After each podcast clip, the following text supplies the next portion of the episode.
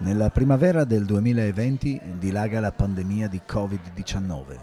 Mentre gli scienziati studiano il fenomeno, cercando cure e profilassi con gli ancora scarsi dati a disposizione, molti politici non possono più nascondere di essere sedotti da una delle peggiori debolezze umane, il desiderio di esercitare il potere profondo quello che trascura completamente le conseguenze, anche a lungo termine, sulla vita delle persone, soprattutto di quelle più fragili.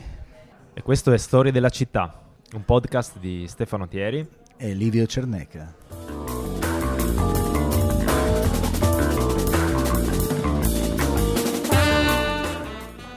Oggi siamo ospiti di CNULP per parlare di sanità pubblica e privata.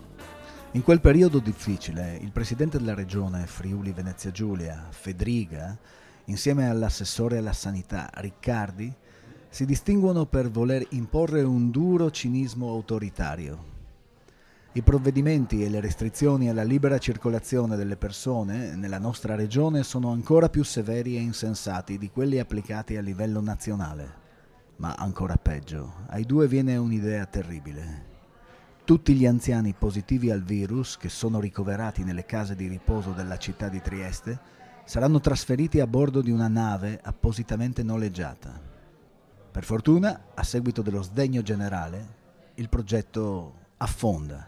Mentre le strutture sanitarie e ospedaliere pubbliche sono al collasso a causa dell'emergenza, ma anche della disorganizzazione e dei tagli alla spesa che risalgono a ben prima della pandemia, accade un altro fatto parte del personale medico e infermieristico della sanità pubblica viene mandato a presidiare le case di riposo private, perché gli addetti che ci lavorano non hanno la preparazione adeguata e non sono in numero sufficiente.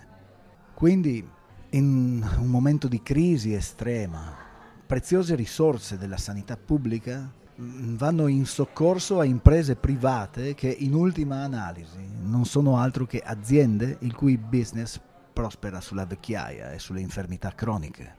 Certo, quel periodo era estremamente concitato, le regole saltavano, se ne formulavano sempre di nuove, si improvvisava giorno per giorno, ci si inventavano soluzioni man mano che i problemi si presentavano. Ma adesso? È cambiato qualcosa? Cosa abbiamo imparato? Abbiamo capito che dobbiamo potenziare la sanità pubblica e ridare dignità ai suoi lavoratori? Sembra di no. La riforma della sanità in Friuli Venezia Giulia prosegue e intensifica lo sforzo di demolire la salute territoriale pubblica e spingere i cittadini verso le prestazioni private a pagamento. In vista delle imminenti elezioni regionali e alla luce di esperienze così sfavorevoli al benessere della popolazione, dobbiamo valutare con attenzione le scelte che siamo chiamati a fare. Eh sì, le elezioni regionali si avvicinano, insomma, manca poco ad aprile può essere utile andare a vedere cosa era stato detto prima delle precedenti elezioni regionali, quelle del 2018. Sì, perché mi ricordo che mh, Federica si era fieramente opposto a, alla riforma Serracchiani tedesca che aveva già dato un pesante colpo alla sanità pubblica regionale. Sì, diceva che l'obiettivo della Lega è costruire il Friuli Venezia Giulia di domani, un progetto che poggia su due pilastri, la sanità e il territorio. Quindi la sanità nella sua visione del, del programma elettorale, che poi l'ha, l'ha visto eleggere presidente della regione, era uno dei due punti fondamentali, insomma. Ebbene, nel dicembre 2019 è stata approvata dal Consiglio regionale il DDL 70, ovvero la riforma sanitaria del Friuli Venezia Giulia targata Federica. Cos'è che diceva allora il candidato presidente?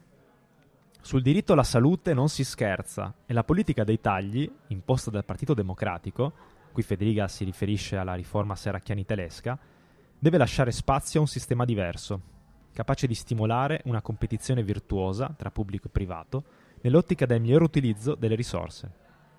Ecco, penso possa essere molto utile soffermarsi su queste parole, a distanza di qualche anno dalla nuova riforma. Intanto c'è eh, una presa di posizione netta contro la politica dei tagli. E invece loro hanno continuato a tagliare, mi sembra. Beh, a cominciare dai distretti. Sì, ce ne sono quattro, ma la legge approvata mh, mm, prevede il dimezzamento di questi distretti territoriali e questo rappresenta un grosso problema.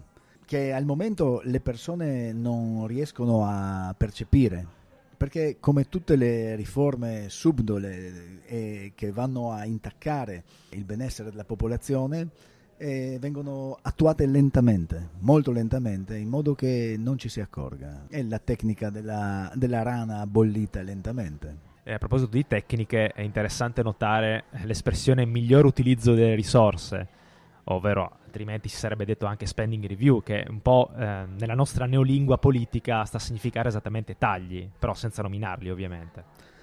Sì, è vero che eh, questa legge è un piccolo capolavoro di acrobazie linguistiche e semantiche. In effetti eh, vengono fatti passare per grandi vantaggi a, alle persone atti che in realtà le danneggiano.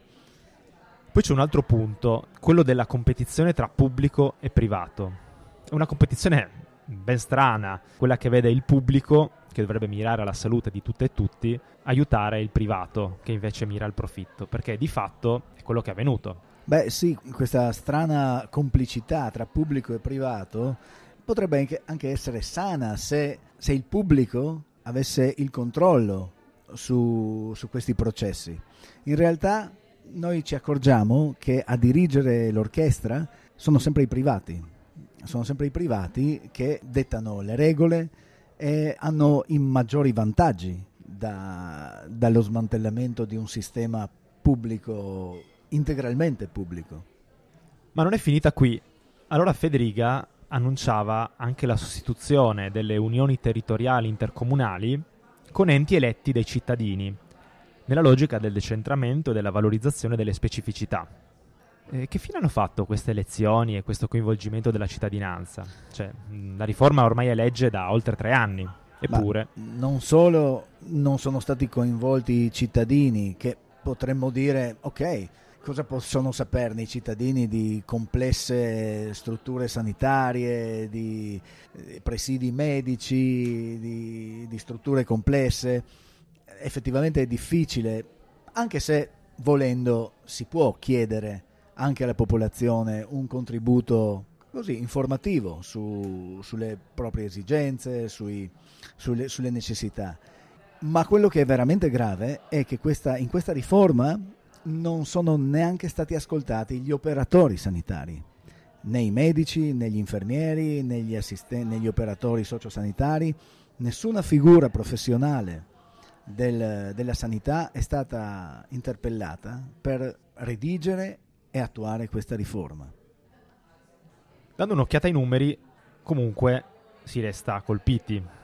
La sanità privata accreditata quella che rappresenta gli ospedali a gestione privata che possono effettuare prestazioni per conto del Servizio Sanitario Nazionale, nel 2022 ha visto oltre 2,1 milioni di prestazioni erogate nella nostra regione, eh, solo in Friuli Venezia Giulia, per un totale di 2,5 miliardi di euro di soldi pubblici. Si tratta di numeri in crescita, con sempre più cittadine e cittadini che scelgono questa soluzione anche per evitare le infinite liste d'attesa del pubblico.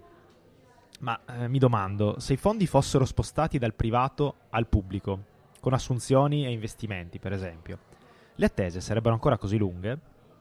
Beh, non so se le attese sarebbero così lunghe, probabilmente no, perché se tutte le risorse fossero dirottate sul pubblico, evidentemente avremmo un pubblico molto forte, strutturato e, e, e ricettivo, in grado di, di assorbire gran parte della richiesta. Ma la vera domanda è, ma davvero il privato funziona meglio? Sembrerebbe di no. Pensa che a Trieste, Trieste è l'unico territorio dove eh, l'assistenza domiciliare è garantita dal servizio pubblico 7 su 7 H24. Lo era o lo è? Lo è tuttora, lo è tuttora, ma si va nella direzione di togliere questo, come possiamo chiamarlo, questo, questa organizzazione interna perché in tutte le altre aree della regione invece il servizio è completamente privato e non copre le 24 ore. Negli altri territori non, non è prevista la reperibilità notturna di infermieri e operatori.